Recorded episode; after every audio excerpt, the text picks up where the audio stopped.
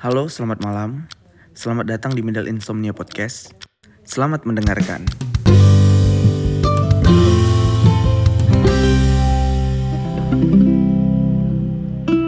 Jangan menunggu bila tak bisa nunggu untuk dapat jawaban karena hati ini tak mudah dipaksa cinta butuh waktu untuk kita bisa rasakan Yap, kembali lagi di Middle Insomnia Podcast. Jadi hari ini aku mau ngobrol sendirian. Ini bukan curhat sih ya, tapi ngobrol-ngobrol aja, ngobrol-ngobrol seru gitu. Atau aku pengen menceritakan hal yang seru gitu.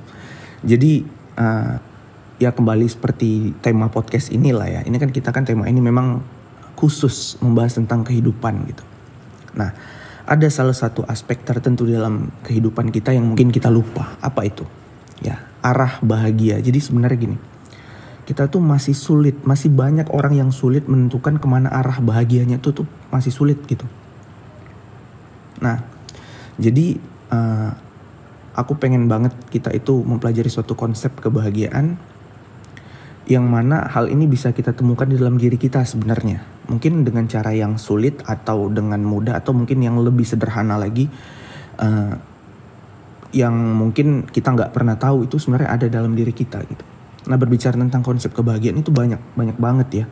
Bisa tentang keluarga, tentang sahabat, pertemanan, percintaan atau mungkin yang lebih tinggi lagi ya konsep Tuhan gitu.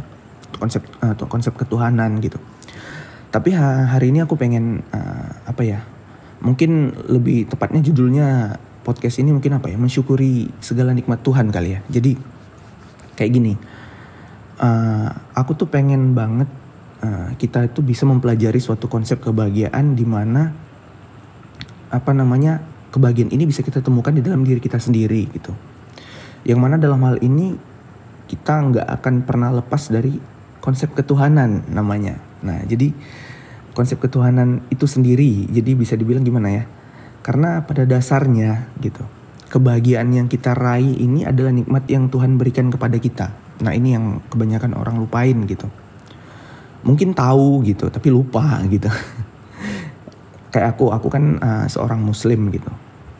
Dan aku meyakini kalau uh, Allah subhanahu wa ta'ala itu adalah Tuhan yang akan nuntun aku itu kepada kebahagiaan gitu. Ya gimana kamu di dalam agamamu ya bebas ya maksudnya setiap agama itu bebas gitu ya. Di mana kamu dalam agamamu, agamamu itu mempercayai Tuhan adalah suatu cara terbaik bagi kamu untuk menemukan kebahagiaan yang yang saat ini sedang kamu cari sebenarnya gitu.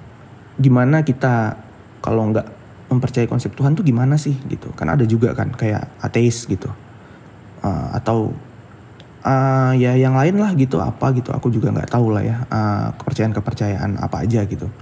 Sebenarnya nggak masalah sama sekali sih gitu kalau kamu nggak nggak nggak percaya tentang konsep Tuhan. Nah itu nanti mungkin bisa kita di apa namanya kita bahas di, hari lain lah gitu kan atau di podcast lain gitu. Tapi ini intinya kenapa aku mau bahas tentang syukur atas segala nikmat Tuhan gitu. Ya karena aku pahami dan yakini kalau Tuhanku itu telah memberikan segala kebahagiaan yang ada pada diriku saat ini gitu. Pastinya terlepas dari segala proses dunia yang udah aku lewatin gitu ya. Ya bisa dibilang gimana ya. Jadi dulu tuh aku orang yang uh, jauh gitu dari kata taat gitu dalam beribadah gitu. Kayak sering dahuluin kebutuhan dunia daripada kebutuhan akhirat gitu. Kayak aku aku tuh orang yang terlalu fokus kayak dalam meraih apa yang aku pengen aja gitu. Aku juga terlalu berambisi untuk menyelesaikan sesuatu yang sebenarnya belum tentu baik untuk dilakukan gitu aku juga sering mendebatkan sesuatu yang tidak penting gitu. Yang akhirnya juga nggak menemukan hasil gitu. Aku juga pernah mengkambing hitamkan seseorang untuk kepentingan pribadi gitu. Kayak bisa dibilang jauh banget lah dari kata baik atau kata taat gitu. Itu itu itu jauh banget gitu. Tapi nggak tahu kenapa gitu kan. Tuhanku itu selalu baik aja kepada aku gitu kan. Kayak kayak selalu dimulusin aja hal-hal yang sebenarnya itu nggak pantas banget gitu untuk aku dapetin gitu Nah hasil maksimal yang selalu selalu aku dapetin gitu kayak selalu ngikutin setiap langkahku gitu. Kayak sampai pada sampai pada suatu titik gitu aku pernah jatuh gitu nah aku tuh lupa gitu proses baik yang pernah aku raih sebelumnya gimana kejatuhan itu kejadian gitu kayak aku apa namanya ya kayak masa lalu masa lalu yang pernah aku jalanin kehidupan yang yang baik banget gitu tapi aku lupa gitu tentang prosesnya gitu. Jadi ya bisa dibilang ya waktu itu aku ya udah ngerasain banget lah kalau ternyata gini oh gini banget ya ujian ya gitu kan. Tapi ya itu tadi. Jadi gimana caranya supaya kayak aku bangkit tuh gimana sih gitu? Ya kayak ya ternyata sebenarnya aku nggak pernah bilang aku udah bangkit sih. Maksudnya aku aku udah apa namanya aku udah jadi orang hebat gitu enggak gitu aku cuman katakan ke orang gitu atau ke orang-orang terdekat lah ya. Kalau aku ini sebenarnya sekarang ini udah udah berproses gitu loh. Udah jadi yang lebih baik gitu. Jadi kayak mulai mulai waktu itu kayak aku udah mulai mempelajari banyak hal gitu. Yang mana ya cepat atau lambat setiap orang itu akan mampu menjadi lebih baik ketika diberikan ujian oleh Tuhan gitu. Kayak rasa sakit ditinggal pasangan hidup di keluarga yang broken home, kehancuran ekonomi keluarga dan masalah-masalah lain yang dapat menjadi pemicu seseorang untuk dapat berproses gitu. Jadi intinya proses kan gitu. Nah, proses menuju kebaikan ini atau malah sebaliknya yaitu proses menuju kehancuran gitu. Jadi ada dua hal kemungkinan yang bisa terjadi gitu. Ini proses apa sih? Proses menuju kebaikan kalau nggak ya kehancuran gitu.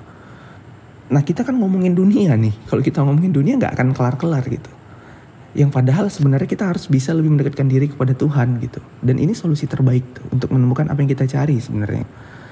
Ya karena pada dasarnya ya seseorang itu nggak harus mengalami musibah dulu sih baru setelah itu mencari jalan untuk berproses gitu. Sebenarnya ada banyak banget cara ya untuk kita itu dapat mendekatkan diri kepada Tuhan. Tapi ya kalau di dalam podcast ini ya aku cuman membagikan jalan cerita sesuai pengalaman yang aku rasain aja. Jadi ini menurut ku aja gitu. Jadi bukan menurut siapa-siapa gitu. Jadi jadi aku pernah waktu itu gini aku mikir uh, kok aku kok aku nggak nggak bisa gitu ya. Uh, nggak nggak nggak paham gitu. Uh, setiap nikmat yang pernah aku dapetin gitu aku tuh bisa bisa nggak sadar. Aku jalanin hari-hari dengan baik rezeki berlimpah orang tua yang luar biasa baik bermain di lingkungan yang juga baik terus kenapa kok ada orang yang eh tapi kok tapi kenapa kok ada rasa yang ngeganjel gitu di dalam diriku gitu? Akhirnya aku gini nemuin uh, pernah baca gitu nemuin tulisan di Tumblr. Tumblr itu kayak suatu apa ya website ya apa sih namanya blog ya personal blog gitu. Nah di situ ada kalimat gini kata-katanya gini ibaratkan sebuah mangga yang kau ambil dari pohon milik orang lain. Kau memang gak ketahuan gitu tapi kau adalah seorang pencuri. Jikalaupun kau diberikan oleh pemiliknya, ada kewajiban bagimu untuk mengucapkan terima kasih. Nah, kayak dari kalimat itu ada sedikit kesadaran yang aku rasain gitu. Kalau aku selalu nerima nikmat dari Tuhan, tapi kayak aku selalu lupa berterima kasih kepada Tuhanku. Kayak aku lupa rasa syukur yang sebenarnya adalah kewajiban gitu. Aku lupa beribadah, aku lupa untuk mengucapkan rasa syukur atas segala hal yang telah aku raih. Padahal Ah, aku itu adalah orang yang paling bahagia saat itu. Nah, mungkin kamu para pendengar nggak sadar gitu kalau kalau kita tuh orang yang paling bahagia loh. Kok kok, kok bisa bisanya gitu kita nggak nggak nggak bisa mengerti gitu tentang apa itu kebahagiaan itu kita kok nggak ngerti sederhana banget sebenarnya.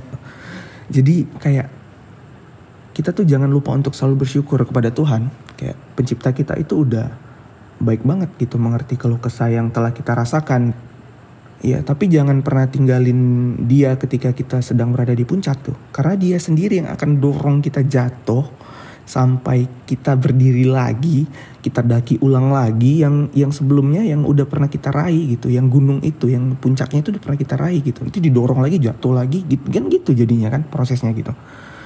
Jadi sebenarnya ternyata sedekat itu kita dengan kebahagiaan gitu, nggak jauh gitu, sederhana banget gitu. Tapi kenapa kita ngerasain sulit yang gimana kita tapi kenapa kita kok sulit banget gitu dapat ngerasainnya gitu itu kok sulit banget tuh bahagia itu. Ya karena apa ya? Karena kita selalu lupa untuk bersyukur kepada Tuhan ternyata gitu. Kita selalu lupa kalau nikmat itu adalah pemberian Tuhan gitu gitu. Jadi kayak kayak semua yang kita rasakan itu itu nikmat itu itu itu itu pemberian gitu. Dan yang dan nikmat itu sebenarnya adalah suatu kebahagiaan. Nah yang mana selalu kita cari keberadaannya padahal nikmat itulah kebahagiaan tapi kita masih nyari-nyari mana nih bahagia mana nih bahagia kurang aja rasanya. Yang padahal kita udah dapetin gitu gitu. Gimana ya bilangnya? Kita udah dapetin tapi kita nggak sadar gitu. Nah itu. Jadi konsep bahagia itu adalah sesuatu yang sebenarnya selalu ada di sekitar kita. Mensyukuri nikmat Tuhan itu adalah jalan bagi kita untuk merasakan kebahagiaan itu sendiri gitu loh. Nah ini sekitar uh, 9 tahun yang lalu ya, aku masih ingat banget. Aku ngelihat seorang anak kecil gitu di uh, apa namanya di suatu warung makan Padang uh, FYI atau by the way uh, aku suka makan masakan Padang gitu ya walaupun aku bukan orang Minang sih gitu jadi waktu itu aku lagi makan makan di suatu warung uh, masakan Padang. Uh, ini apa namanya? Aku ngelihat uh, seorang anak kecil tuh, dia bahagia banget. Yang aku lihat tuh dia bahagia banget. Dia tuh makan kayak sepotong ayam goreng gitu. Pemberian ayahnya waktu itu ada ayahnya di di di di, di sebelahnya gitu. Aku mikir gitu, itu padahal kan itu cuman sepotong ayam goreng. Gitu. Tapi kok ekspresi yang ditunjukkan si anak itu sungguh luar biasa. Jadi aku tuh mikir gini, kayak terlihat jelas banget kalau si anak itu sudah lama kayak nggak makan pakai lauk ayam goreng gitu. Jadi kayak ya itu tadi dia bahagia banget cuman sepotong ayam goreng. Nah dari profesi si ayah sih kalau yang aku lihat dia kayaknya jualan koran gitu kan, karena dia kayak ada setumpuk apa setumpukan koran gitu di sebelahnya gitu. Tapi di situ yang bikin yang bikin aku uh, ngeliatin gitu bukan ngeliatin ngeliatinnya ngeliatnya bentar bentar doang sih cuman kayak aku ngeliat gitu itu si ayah itu nggak ikutan makan jadi dia eh, anaknya makan sendiri dia duduk di sebelahnya dia cuman kayak kayak dia dia, dia, dia tuh cuma um, perhatiin raut bahagia anaknya aja gitu ketika mendapatkan sepotong ayam goreng pemberian dari dia. Gitu. jadi wah ini luar biasa kalau aku ngelihatnya gitu. Jadi aku mikir gini apa mungkin uang mereka itu nggak cukup untuk makan berdua? Ya mungkin bisa jadi kan. Ya nggak nggak tahu lah ya gitu kan. Yang jelas konsep kebahagiaan itu sangat sesederhana itu gitu jadi bisa terlihat dari uh, apa namanya contoh yang luar biasa itu terlihat dari kedua anak dan ayah itu gitu bahagia versi mereka itu adalah tentang apa yang mereka dapatkan walau itu walaupun itu hanya sesuatu yang bernilai kecil gitu ayam goreng coy kan gitu jadi ini bukan tentang capaian baru, mobil baru, rumah baru ataupun istri baru. Tapi ini lebih dari itu. Kayak rasa syukur kepada Tuhan atas segala nikmat yang telah diberikan. Walaupun hanya sepotong ayam goreng gitu. Coba, coba pikirin baik-baik. Kamu yang sudah punya segalanya karena kamu lupa bersyukur. Jadi kamu gak tahu kalau kamu sedang merasakan kebahagiaan gitu loh.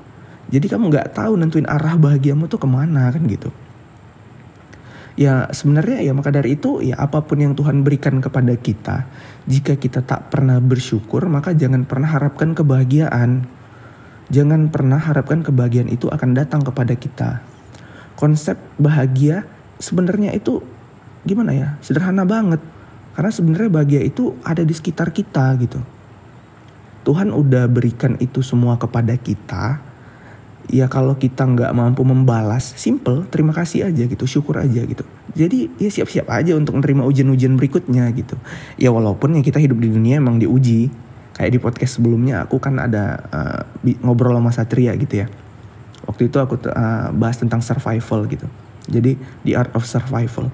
Satria ada ngomong gini kalau ya memang hidup di dunia itu ya ujian ujian selesaikan ya ujian diselesaikan ya gitu. Emang emang ujian gitu. Tapi ya ya itu tadi gitu. Sebenarnya itu supaya kita tersadar kembali gitu. kita tuh bisa sadar balik sadar gitu untuk menemukan kebahagiaan yang selama ini yang yang udah kita sia-siain gitu.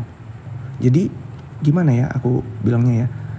Ya cobalah tanyain sama diri sendiri gitu. Coba tanya tanyain sama diri kamu sendiri uh, udah bahagia nggak sih aku hari ini? Kalau misalkan belum coba temukan kebahagiaan itu gitu. Kayak rasa syukur kepada Tuhanmu itu akan membukakan matamu tentang segala hal di dunia ini gitu Ada orang yang cuman punya satu kaki, tapi dia sangat bersyukur karena masih bisa berjalan dengan sisa satu kaki yang dia miliki. Sangat berbeda gitu dengan kita yang punya kedua kaki, dengan jari-jari lengkap, bisa berjalan dengan baik, tapi kita nggak pernah gunakan itu untuk kebaikan gitu loh. Atau oke okay, udah baik, tapi kita nggak pernah bersyukur, ngapain gitu. Jadi ya hal inilah yang membuat kita itu masih sulit banget gitu untuk menemukan konsep kebahagiaan yang sebenarnya Ya karena apa? Karena kita nggak pernah bersyukur atas apa yang sedang kita miliki hari ini. Uh, Arif Subagdia pernah ngomong kayak gini. Orang bahagia bersyukur pada apa yang mereka punya. Sedangkan orang yang tidak bahagia hanya fokus pada apa yang mereka tidak miliki atau hilang dari kehidupan mereka. Uh, itu aja podcast kita malam ini. Terima kasih. Bye. Selamat malam.